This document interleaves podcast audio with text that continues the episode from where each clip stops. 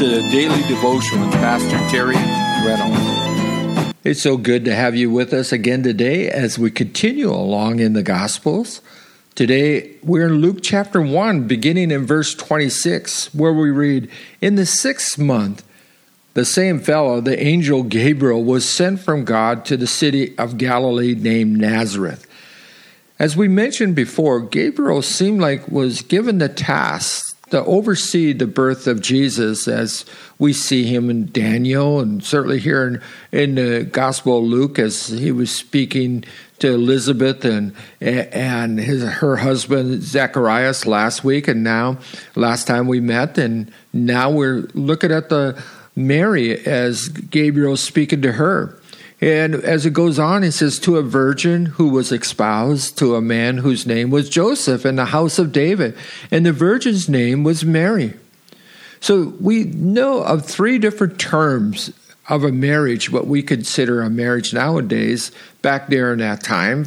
First, you had that time where you were engaged, and you have your second time that you were espoused, and then the third person area when you were married. See, a person could become engaged when they were two years old. Can you believe it? Because for the most part, a marriage was arranged was a marriage by arrangements. So the married parents could get together and they would be friends with some neighbors or whatever and you know they might have a pretty little girl and you had a pretty little boy and you would say hey let's go ahead and have these kids get engaged. And so throughout their whole times growing up as kids they were engaged. But then most of the times a marriage would happen at the age of 15 or 16 years old and so that last year prior to actually being married, where the where, where the consummation of the marriage would happen, they they were espoused. Otherwise, they're doing all the preparation for the marriage. And so we see here where it says that to a virgin who Gabriel was speaking, and certainly she would have been there in this period of ex, uh, where she was this last year prior to her being married to a man named Joseph of the house of David, as we talked last time, how important that was because we see the line being fulfilled from David, where Jesus the Messiah would be born from the house of David, and to a virgin who was Mary. And it tells us that the angel Gabriel came in unto her. And he said, Hail, hail, thou art highly favored. Don't you love that? The Lord is with you. What a great uh, blessing that you could say to somebody that the Lord, that we're highly favored. You know, the thing is interesting to me. Each and every one of you who are listening to this is highly favored of the Lord and that God is with you. Because if you know Jesus Christ as your Lord and Savior, in fact, if you're listening to this and you don't know the Lord as your Savior, you still are highly favored of the Lord. Let me tell you why. Because God sent his son, his only begotten son, to die for you in order that you might have forgiveness of sin. That, that to me is saying that me personally is highly favored and that you too are highly favored and that God is with us. Otherwise, he's for us to help us. And so in our story, we read, Hail, thou art highly favored. The Lord is with you. Blessed art thou among women. And when she, when she saw him, she was troubled, certainly troubled what he was saying, and thought in her mind, what kind of greeting is this? You, you can picture her. You remember, she was probably 15, 16 years old. All of a sudden, this angel appeared on, uh, unto her. I tell you, I don't know what this angel looked like, but it must have been something that would shake you. I, if I would ever see Gabriel, I think I'd be shaken down to the core also. But then she says, What in the world is he talking about? And the angel said unto her, Fear not, Mary. Again, a beautiful word from God. The God's presence really dis- dispels fear within our lives. And hearing the voice of God to tell us that He loves us and that He's with us certainly has that sense of calming. Fear not, Mary, for thou hast found favor with God. And behold, thou shalt conceive in the womb and bring forth a son and shall call his name uh, Joshua or Joshua. So beautiful.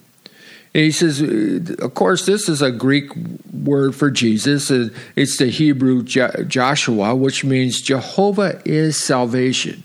God is our help. You know, I don't know about you, but it seems like all of us are looking for answers, or all of us are trying to figure things out. Um, we currently in a, a battle for, pre, uh, you know, in the political scene for who's going to be the next president, and they seem to have all our answers for us. But I'm glad that God sees past that he because really what we're looking for is salvation within our own lives and help that we can only can find from God. And and so when we look to Jesus we should always think of him as being our salvation or otherwise being our help not only for forgiveness of sin but everything that we need within our lives. He goes on he says now you remember in matthew's account or, or we, we as we go on when joseph found out that mary was pregnant he was he was really troubled by it. Because there was you know there he was. He was betrothed to to Mary and he thought that he might just give her a bill of divorcement and put her away privately because if he would you know that was his right. He could put her out publicly because they weren't married yet and she could actually be stoned for death stoned to death if she got pregnant. Eh, you know it broke the engagement but the angel of the Lord came to Joseph at night and said in Matthew chapter 1, verses 20 and verse 21, he says, Fear not to take Mary as your wife. That which is conceived in her is of the Holy Ghost or the Holy Spirit, and thou shalt call his name Jesus. So both Mary and Joseph were instructed by the angel of the Lord in naming Jesus. But when he, he told Joseph, Call his name Jesus, he said, For he shall save his people from his sins, from their sins. So the name is, I believe, is extremely significant because it, it expresses the mission of Jesus. The name Jesus, as he says to Matthew, he shall save his people from their sins. I think that's so important for us to understand here at the beginning of the Gospels. As I remember, I mean, excuse me, as we remember from day one, as we did our introduction, we talked there in Mark chapter one about the good news of Jesus Christ. The good news is that we're here right here at the beginning, at the birth of Christ. He actually, it, when, you know, as Gabriel was speaking to Mary, that Jesus, the purpose of him coming here to the earth was to save us. And the angel Gabriel went away, went on, excuse me, went on to say in verse 32, and he shall be great and, and shall be called the Son of the Highest. The Lord God shall give him a, a throne on his father David. Or, or let me read it to you again. The Lord God shall give unto him the throne of his father David. And of course, throughout the Old Testament prophecies, there was the promise that the Messiah would sit upon the throne of David and eh, to order it, to establish it in righteousness and in judgment from henceforth, from even forever. As we go through the gospel, we'll be stopping and underscoring the prophecies as we see them. You know, as I mentioned earlier, there's over 300 prophecies concerning the birth, the life, the death, and the resurrection of Jesus Christ in verse 33 and he shall reign over the house of jacob forever and, and of his kingdom there shall be no end.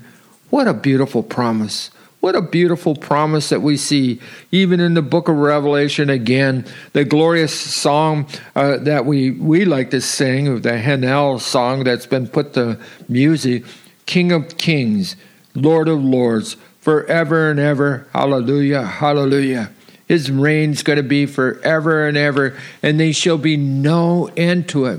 So the angel is telling about the eternal reign of Jesus Christ.